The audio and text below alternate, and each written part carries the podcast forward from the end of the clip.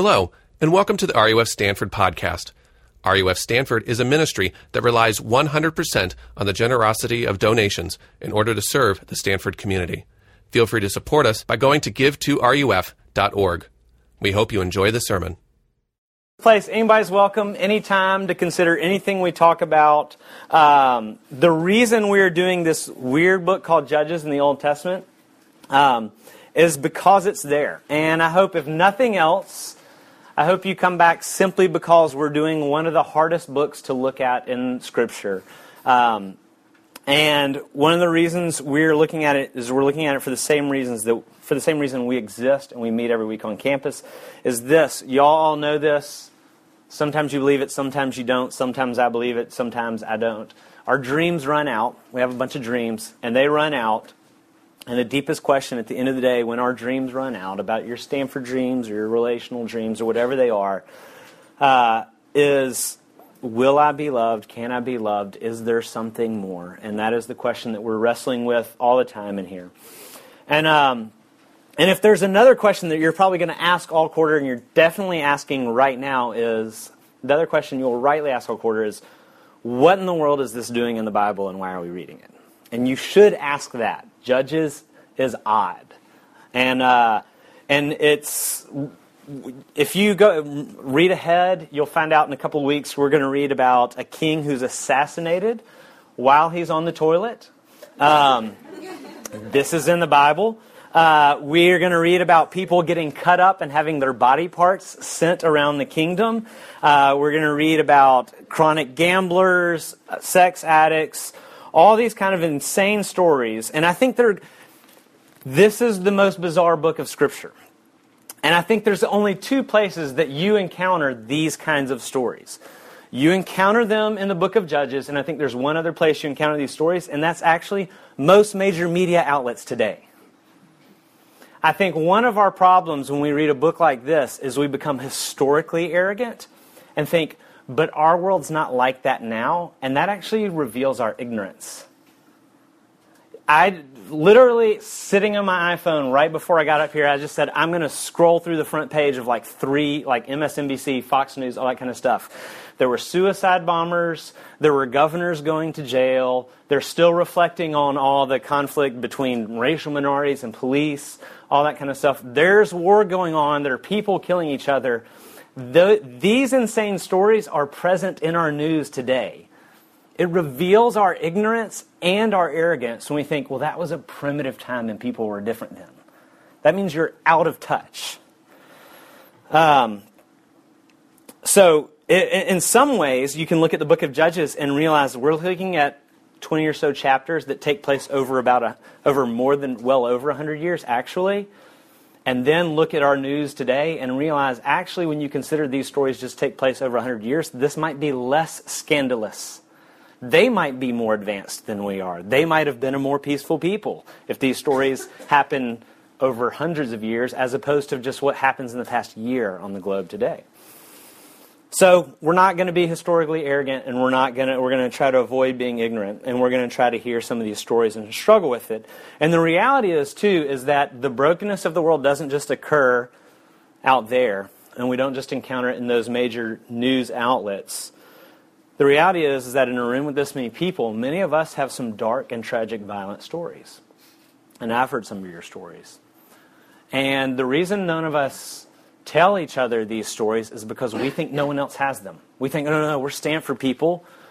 Uh, maybe you're that one, you, and you think you're that one person that has a dark and tragic and broken story. And you can't share it because you're afraid no one else can handle it. That you're the only person that's broken here, and that's not true. Judges is a messy book. And the reason it's messy is because the world is messy. And the story of Judges is that God is at work in a messy world, in dark and tragic and violent, broken places. And this proves that Christianity is not some stupid, saccharine sweet, sanitized, hope chest filling, sappy philosophy for naive people. It is God's response to a broken world.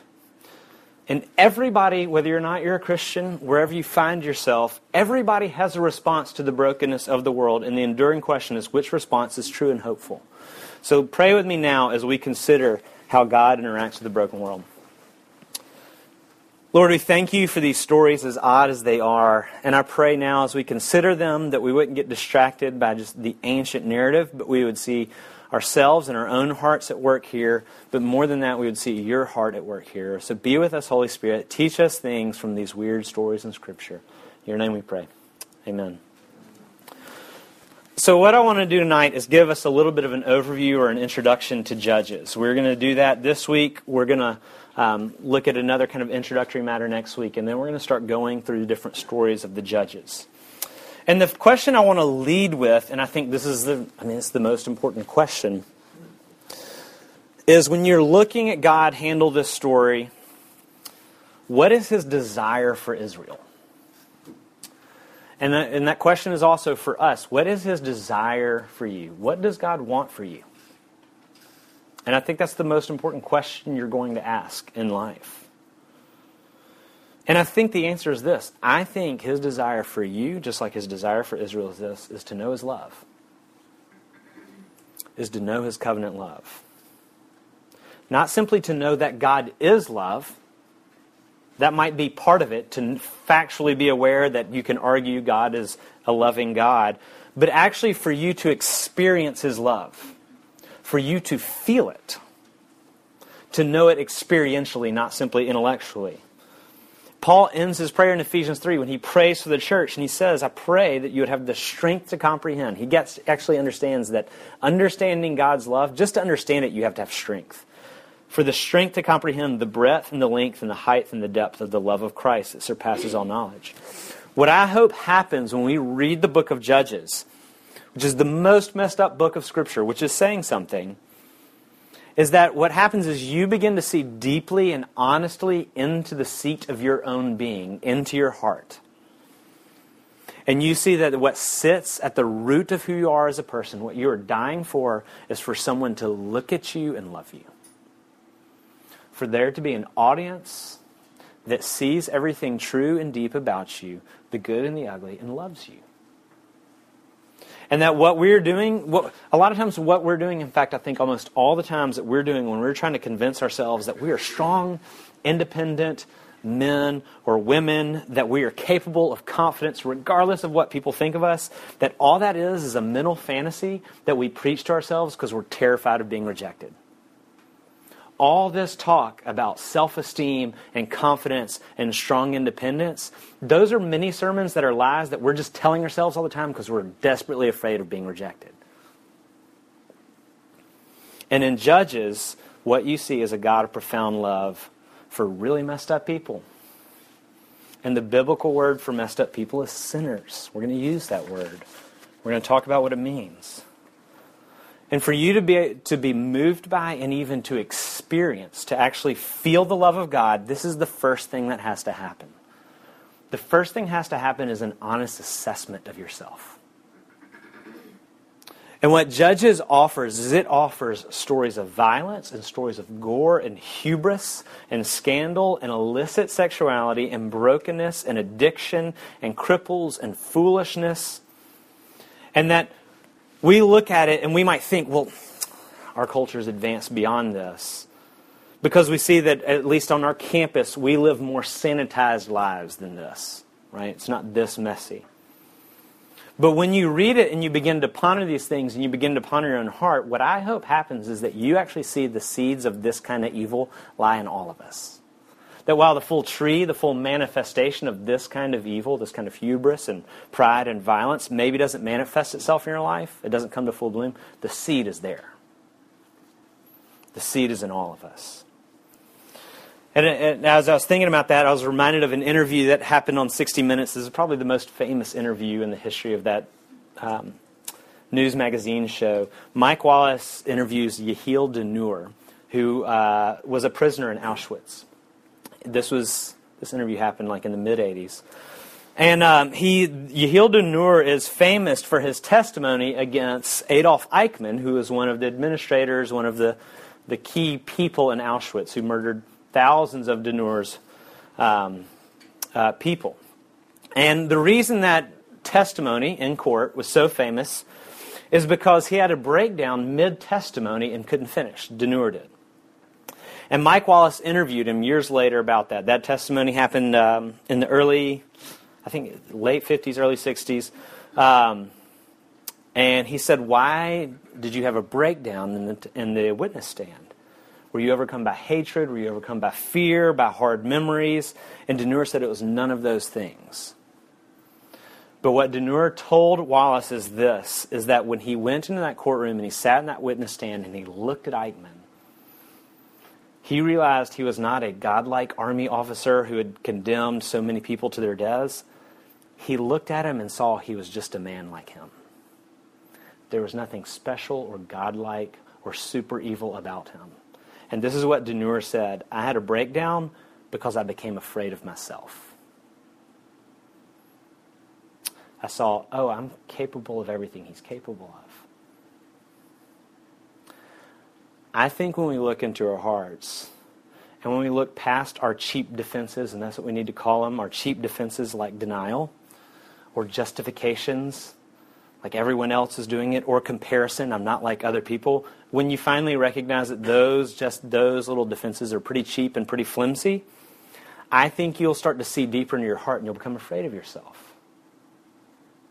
I think the hardest moments in life is when you find out who you really are and all that optimism you had about really who you are comes crashing down and you find out there are things about you you don't like that you can't change and you become afraid. And you're close to the deep realization that our whole lives are driven by this fear. I'm afraid that if the real me becomes known and is exposed, no one could love me. And so we are covering our lives up with stories and successes and appearances to hide from that reality. And the grossness of what all of our hearts are capable of is put on display in Judges. It's visceral and it's violent, but it's what's in all of us. It, it's God's people and not God's people all doing equally heinous things. And I want y'all to see that most of what we're doing in life is hiding from and running from these two realizations. I'm afraid of knowing who I really am, and I'm afraid of anybody else knowing who I really am because I'm afraid I can't be loved. And Judges is a book of messy people trying really hard to be good, endeavoring to be good. It's a great book to read at the beginning of the new year because there's this cycle that you're going to see drives Judges where Israel's like, this time we're going to be good at being Israel and good at being God's people. And they are for a little bit and then they're not so much anymore. And then they kind of quit after a while, and then, then things fall apart. And that is the story of Judges, and that's the story of our lives. And what happens, what's miraculous about Judges, is that God continues to deliver them and that He remains faithful. He's constantly coming near and delivering and loving them longing that they experience what Joshua said in Joshua 23 when he says, You know in your hearts and your souls that not a single word fails of all the good things God has promised for you. What is God's desire for you? God longs for you to know down in your soul, underneath all the advertising, down in the deep place, a place that's down in that place so deep that the daily defeats and depression and insecurities they can't unseat it because it's gone down deeper than those things. In that deep place you know that his words of promise none of them will fail you. And i can tell you exactly what that feels like. Because there are days and there are weeks when i go home and I leave this campus or I leave large group or I leave you, and because of something I did or because of something y'all did, I feel unloved or I feel unlovable or I feel stupid and I don't like myself and I'm insecure and I'm anxious, but there's one person's love who, when I encounter it, it frees me from those dark moments. Elizabeth's love frees me from the condemning sense that comes because I did something stupid or I don't feel successful or I don't feel admired. If I have Elizabeth's love, I can endure almost anything. And God's love is that same principle writ large and much more powerful than even hers. If you have God's love, you have everything. And if you don't have God's love, no matter what else you have, you have nothing at the end of the day. And what God wants for Israel is that they experientially be grounded in all the blessedness that is His love for them. I am your God, you are my people. His desire for you is that you have His love. And all the security and the sweetness and the joy and the gratitude and the warmth and the comfort and the ensuing worship that comes with that. And the next question then is what does he want from his people? What is his demand then from Israel and his demand from you? And to answer that question, we have to get at it actually in an interesting way. And we're going to address all the weird things that Julie said over and over again that everybody felt uncomfortable about, right? One of the most uncomfortable aspects of the book of Judges is this God sanctioned warfare that takes place. And Julie read over and over these stories of they didn't drive out the inhabitants. They didn't drive out the inhabitants. They didn't drive out the inhabitants. That you have these Jewish tribes moving into an area, and all the tribes they were fighting were different tribes of the Canaanites. They kind of all fall under the heading of Canaanites. And they would defeat them, but not drive them all the way out. And this is there all throughout Scripture and at the very beginning, Judges 1, who shall go up for us against the Canaanites? There are these calls to possess the land and to drive out the inhabitants completely. And Julie reiterated, you heard, I wanted you to hear the repetition of how consistently Israel failed to drive out the Israelites. Now, this is one of those bizarre things in Scripture that takes a little minute to kind of sort through. But it's actually going to help us answer the question of what does God demand from us? And first, before we get into it, I want to say this. It's okay to not feel comfortable about this. If you're like, this is the God sanctioned warfare of the Old Testament that I don't agree with or I'm not comfortable with. I would actually say if Scripture always feels good to you, you haven't read it accurately or understood it. The Bible should make you uncomfortable. In fact, you might could argue it should make you more uncomfortable than comfortable. So it's okay, and I would even say it's actually right to be unnerved by some of the things that we read in it. Secondly, I also want to say this. In a broken world, in a world that is broken because of evil in us, and because of systemic evil that we get together and create, sometimes wholeness and justice and healing requires warfare. That does not mean we're comfortable with it we should, in fact, always be uncomfortable with it. And if you talk to anybody who is a combat veteran, I hope you do, you should get to meet some of those people. My grandfather flew B 17s over Germany. He dropped bombs in Germany. And he is convinced of two things. When he talks about it, there are two things that he talks about. He's absolutely confident he did the right thing, and he is totally uncomfortable with it. He's absolutely confident that he had to do it. And he is totally unnerved by and uncomfortable with the fact that he had to do it. I think that's how we need to interact with this text. Life and ethics are confusing and hard. And don't be so naive as to think that the right thing to do will always be the feel good thing to do. We're going to talk about that more later, but I just wanted to address kind of briefly how sometimes that's a frustration or a struggle. And the other thing, I'll say one more thing. This is not ethnic or genocidal cleansing, which sometimes uh, it's accused of being. We're actually told earlier in Deuteronomy why God called down destruction on the Canaanites. And this is actually what he says Deuteronomy 9 4 through 6. Do not say in your heart, he says this to Israelites. In other words, this is not God saying, hey, Israel, you're good, and the Canaanites are bad, so you get the land. Listen what he says. Don't say in your heart, after the Lord your God has thrust them out before you, it's because of my righteousness that the Lord has brought me in to possess this land, whereas it was because of the wickedness of these nations that the Lord is driving them out before you. Not because of your righteousness or the uprightness of your heart are you going to possess the land, but because of the wickedness of these nations that the Lord your God is driving them out before you, that he may confirm the word that the Lord swore to your fathers, to Abraham and to Isaac and to Jacob if you read about the Canaanites, if you read in places like Leviticus 18 and Deuteronomy 18, you find out there's incredible systemic incest and temple religious prostitution going on. There is systemic bestiality going on, and they are sacrificing their children in the temple. They are systemically killing innocents. You know what we do in the real, modern, more advanced world today when cultures systemically kill innocents? We send the military to stop them what they are doing, you actually agree with when they go and fight the Canaanites.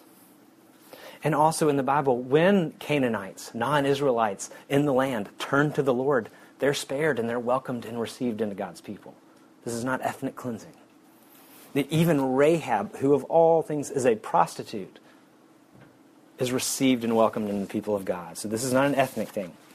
I just want to address some of the troubling things about that. Now, why do we talk about this to answer the question of what does God want from you, right? Now it feels really bizarre. How are we getting there? What God wants to, from you and wants from his people is actually dealt with in this kind of thorny theopolitical issue of the Israelites driving out the Canaanites. Why does he want them removed? Verse, uh, chapter 2, verse 3 You shall make no covenant with the inhabitants of this land.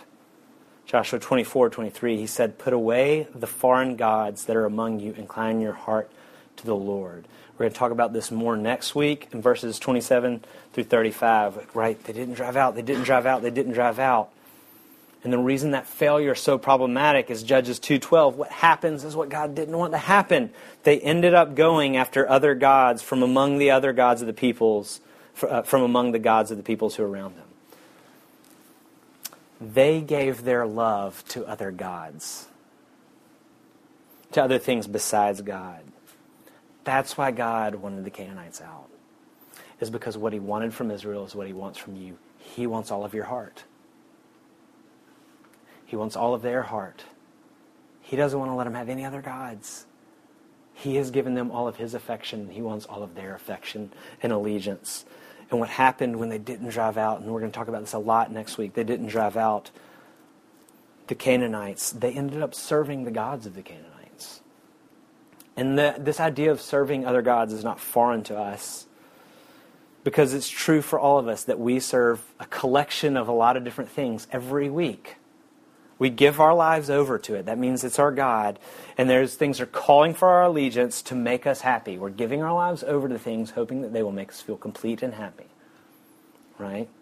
We're negotiating our allegiance and our love for work and for family and for body and for social life and for money. Those are our gods. We're giving our time and affection and allegiance and anxiety to them, hoping they will make us feel whole. God is telling the Israelites, and He's telling us, the reason that our spirituality and enjoyment of God feels so thin is not because the RUF songs are weird. That's not why. That's what everybody thinks. Maybe other songs are weird. They're like old. No, it's not why our spirituality feels thin. It's because our heart is divided. It's because we're holding on to a bunch of other gods in our hearts. And what He demands of us is all of our heart. You will not enjoy your spouse's love as long as you give room in your heart to other lovers. How would you feel if your boyfriend or your girlfriend or your spouse said, I love you, but I have three or four other people that I need to give equal time and attention and intimacy to? You would rightly say, No, no, no. I get all of you. That's what this relationship is about. You'd be right to be angry. You'd be right to be jealous. Notice these are characteristics we give God in the Old Testament when Israel chases after other gods, angry and jealous. We get upset about it, but we apply a different standard to God than we do to ourselves. Because we all feel righteous in our anger and our jealousy when our lovers go after other things. well, God's no different. He wants all of your heart. He wants the Canaanites removed because he wants their gods removed. And you can't enjoy the love of God and you can't enjoy His heart for you until He has your heart. And even the warnings you re- we read from Judges 23 are calls to give your heart to the Lord. They're calls back to the Lord. He's saying, don't break this covenant. Only evil happens when you're unfaithful to me. Ezekiel 16, you should go and read that. It's the most graphic chapter in Scripture which is shocking after you read Judges to know that there's something more graphic. But in Ezekiel 16, God describes Israel as a woman who opens her legs to other men. And it's very graphic. And I'm actually, that's a softer version of what Ezekiel 16 says. It is a woman who chases after other men, opens her legs to many other men, and then this is what God says. He is so broken. And he says, The Lord, for thus says the Lord God, I will deal with you as you have done. You have despised the oath and breaking the covenant. You broke it. But I'm going to remember my covenant with you. in the days of your youth, and I'm going to establish for you an everlasting covenant. I'll establish my promise with you, and you're going to know again that I am the Lord, that you may remember, and I love this, and be confounded. And never, never open your mouth again because of your shame when I because of your shame when I atone for all that you have done, declares the Lord. If there's any time it feels like the Lord's being consistent, or sorry, inconsistent in Scripture, it's probably when He says, If you break the covenant, I'm going to get you. And then you find out when you break allegiance and affection with God, He says, Oh, but I'm still going to remember my covenant with you. That might be the only time you can charge Him with inconsistency, is the fact that He continues to remain faithful when He shouldn't, and even said, like, I feel like I shouldn't. The purpose of marriage is for you to mutually enjoy each other. And now you see that that goal is substantially inhibited as long as one person in the relationship gives portions of their heart to other lovers. God loves his people. He wants to enjoy you, he wants you to enjoy him. What he wants from you is all of your heart. And so that means if you come to God with any non negotiables, I like this Christianity thing, but I got some things that I'm not willing to be challenged on, you will experience at best just a trickle of the joy and freedom of being loved by God. Just like if you walk into a marriage saying, Hey, I love you, I want to be married to you, but I have three other lovers that I'm going to hold on to, you will not experience marriage. You might be married, it'll be a horrible marriage. God's design for you, what He longs for you is to know His love. What He longs from you is to have your heart. And thirdly, what is His design for getting us there? God's goal in Judges is that you know His love. What He wants from you is an undivided heart. He wants to give you His love, He wants your love back. How do we get there? And what Judges, this is again kind of our, our intro. Judges is a story of the steadfast graciousness, graciousness of God. He's not just grace, he is grace enduring. Verse, uh, Julie read, uh, chapter 2, verse 1 I brought you up out of Egypt to the promised land. I will never break my covenant with you. My promise to you, I will never forsake you. Stanford will forsake you. Your family will forsake you. We forsake ourselves your lovers will forsake you. Your body is going to forsake you. Your job is going to forsake you. All these things will leave you and fail you. God's love in Ezekiel is depicted as a scorned and cheated on husband constantly running after to save and to love his faithless wife. He intends to subdue his bride's heart with love and with grace by pursuing her things that have our hearts. Stanford has our heart, doesn't it? How did Stanford subdue your heart? I know this isn't comprehensive, but Stanford subdued our heart not by loving us, it subdued our heart with stories, uh, with fear and pride. Right? Fear of failure. Right? There's so many threats to failure that you're willing to give everything you have to Stanford. Right? And what it demands of you.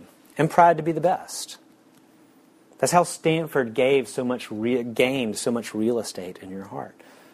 Boyfriends and girlfriends grabbed a lot of real estate in your heart. And dating is the most fun, horrible thing in the world, right? It's fun for the first couple of weeks, then you find out it's fun, horrible for the rest of the relationship, right? It's fun, horrible. How did they get so much of your heart? This is, don't get upset about this, just listen and get the point, okay? what happens in a dating relationship is you start to feel like you're committed to each other. And because you feel like you're committed to each other, you start to act like you're committed to each other. So you give time and attention and affection and intimacy with each other. But here's the thing about a relationship, a dating relationship. You know what the one thing it's not? It's not commitment. Uh, don't get upset. You don't have to be dating each other tomorrow. That means it's not commitment. I can't leave Elizabeth tomorrow. That means it's commitment. There are months and years of hoops and drama that have to happen for our relationship to get broken. For your relationship to get broken, you just have to text a couple of words. Do you get that dating's not commitment? But here's what happens. So much of your heart and your life has been given in that relationship. Why? Actually, because y'all unintentionally, subconsciously, don't get upset with me, y'all unintentionally lied with each other, saying, Oh, we're really committed to each other. You didn't do it consciously, but you feel in love and you feel committed when in fact you're not. And so all of a sudden you give each other everything. Right? That's how your dating relationship, that's how your boyfriend or girlfriend got all of your heart. Y'all accidentally lied to each other about commitment. I'm not getting upset with y'all for accidentally lying about each other. We can talk about that later. Come to coffee on Friday. Exercise has your heart. How? It lied to us. If you get your body a certain way, you'll be happy with yourself. Exercise grabs a ton of our heart with that lie. Money has our heart. Pleasure has our heart. How do they get our heart? They lie to us. That's the main tool by which everything else gets our heart, is by lying to us about stories of what we can have if we serve it. God is after your heart. How does He go about getting your heart? Through the story of Judges. He's after it by showing us that our hearts run amuck and He runs after us. Our hearts run away from Him and He runs after us. He, we run from Him, He runs after us until eventually the beauty of His steadfast and gracious and pursuing love starts to take up real estate in our hearts. What a judge is, is not a justice of the court, if you, if you don't know this. In, Judges, you'll find out we never talk about a court scene. They have nothing to do with law courts. A judge is someone who makes something right. That's the way the word is being used here. Someone who fixes things when people are broken. Someone who delivers, someone who redeems. All these are different ways of talking about bringing about justice, making things right in the world again. So the judges are actually deliverers. And a lot of commentators say this book should be called The Deliverers, not The Judges, because the word judge means something different to us now. So we're going to read about all these weird people Othniel and Ehud and Deborah and Barak and Samson, everybody's favorite. He's not who you remember him to be when you read about him in kindergarten. Um, go read the story of Samson. It's insane. They are people that God sent to save Israel. God wants all of your heart. He wants all of Israel's heart. But when our hearts run amok and when our lives run amok, He's so frustrated with us and he sends somebody to bring us back, to deliver his people. And the judges are historical deliverers that only temporarily restore Israel. And what you find out is we need a true and final judge. A deliverer who will take who will finally take and fully take away all of our report, uh, all of our reproach. What the judges are is they're teaching us about Jesus. It's communicating to our hearts the love of Jesus so that we can understand and feel the power and the love of Jesus. Judges is the story of God continually responding over and over again to forgive and to restore and to heal and redeem and bring people uh, peace to people that habitually wreck their lives. That's what the story is. And what it's doing is it's creating muscle memory. It's creating a recognition pattern. So that when you read the stories of judges over and over again, ah, people fell into sin, they messed up their lives, and they cried out to the Lord, and He sent someone to take away their reproach and to make things right again. You read it, and you're going to find out it's cyclical. Well, it creates a recognition pattern. So that when you open the New Testament, you read the story of Jesus, and you realize, ah, this is the judge we always needed. He fits all these parameters, but He does it finally and fully because He takes away our sin and He conquers death, which are our final and full enemies. God's design for getting your heart is by grace and by self sacrifice and by vigilant, undeserving, pursuing love. I hope, I hope you come back to RUF. The mustache drives people away, we can take care of that. Um, and I hope that you see RUF as a place where you, anybody can come and wrestle with the easy parts of Scripture, the things we like, uh, like Jesus having children sit in his lap, and the hard parts of Scripture. I assume everybody's okay with that, right? Um, but also the hard and messy parts of Scripture, and I hope you appreciate, actually appreciate the fact that we're going to trudge through challenging parts of the Bible. And one of the most challenging parts are verses 5 through 7 that everybody uncomfortably chuckled through. And that's where uh, that kind of actually makes for a good conclusion. That's the story of Adoni Bezek, which is actually a title, Lord of Bezek. And uh, he's an uber bad guy when he is caught. It is right for you to feel, and the Israelites would have felt the same way that Americans felt when Osama bin Laden was uh, assassinated. He is a bad guy. And this bizarre punishment is doled out. And at first it's confusingly barbaric. But then Adoni Bezek, the Lord of Bezek, he, ex- he himself explains it. They cut his fingers and toes off, and he says, Yeah, this is about right. This is what I did to all the kings I conquered. I cut off their toes and their thumbs. So God has repaid me. He actually understood justice. And the book of Judges is going to show us that it's not just the Canaanites and the Adoni Bezeks that are morally reprehensible and that are broken, but the Israelites too are full of sin. And none of the Bible confirms that Christianity is that there are good people and there are bad people, and God rewards the good people and punishes the bad people. That is not the story of Christianity. And Judges, may, maybe more than anywhere else, says everyone is badly broken. So the question then arises of what is the difference between Adoni Bezek and the Israelites? Well, there's two ways for you to decide to do business with God. You're going to approach Him one of two ways, regardless of where you are. Give me what I deserve, or give me what I don't deserve. Adoni Bezek looked around and said, Yep, this makes sense. I was violent, and I received like violence. Israel cries out, Who will deliver us? Give me what I deserve, or save me. And you can go through life and you can say to God, God, I want all I can get from the things that I give my life to. I'm going to do my thing, and I just want that. Don't inconvenience me. Don't come in. Don't challenge me. I know what I want. I'll take exactly what I can get. I want what I can earn on my own. And to you, he says, you can have it. Or you can cry out, Lord, have mercy on me.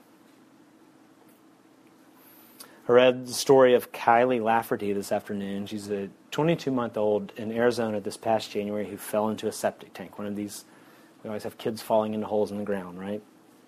She fell into a septic tank, but she actually is pretty, they're always traumatic. traumatic. She sunk underneath the sewage. It was full, and she didn't resurface. Her mom was panicking, and a stranger ran and jumped into the septic tank. This is a hole in the ground, right, with sewage in it. Swims around. She's underwater, hasn't been seen for two minutes. Finally, pulls her out. She's blue. She's not breathing. And the stranger performs CPR on her and revives her. This is just local news broadcast in Arizona. This is what happens when you jump into sewage and pull somebody out and perform mouth to mouth on them. You get sewage all over you and they live. That's the story of Judges because it's the story of Jesus, because it's the story of God's love for you. He wants you to know His love. He wants all of your heart. He will stop at nothing, even if it means getting all of our mess all over Him to give us life. And so the question before us is do you want to stay where you are, or do you want Him to dive in? Do you want all that you can garner for yourself with your strength and your capacity and your exceptionalism? Or will you cry out for the grace and love of God? Let's pray.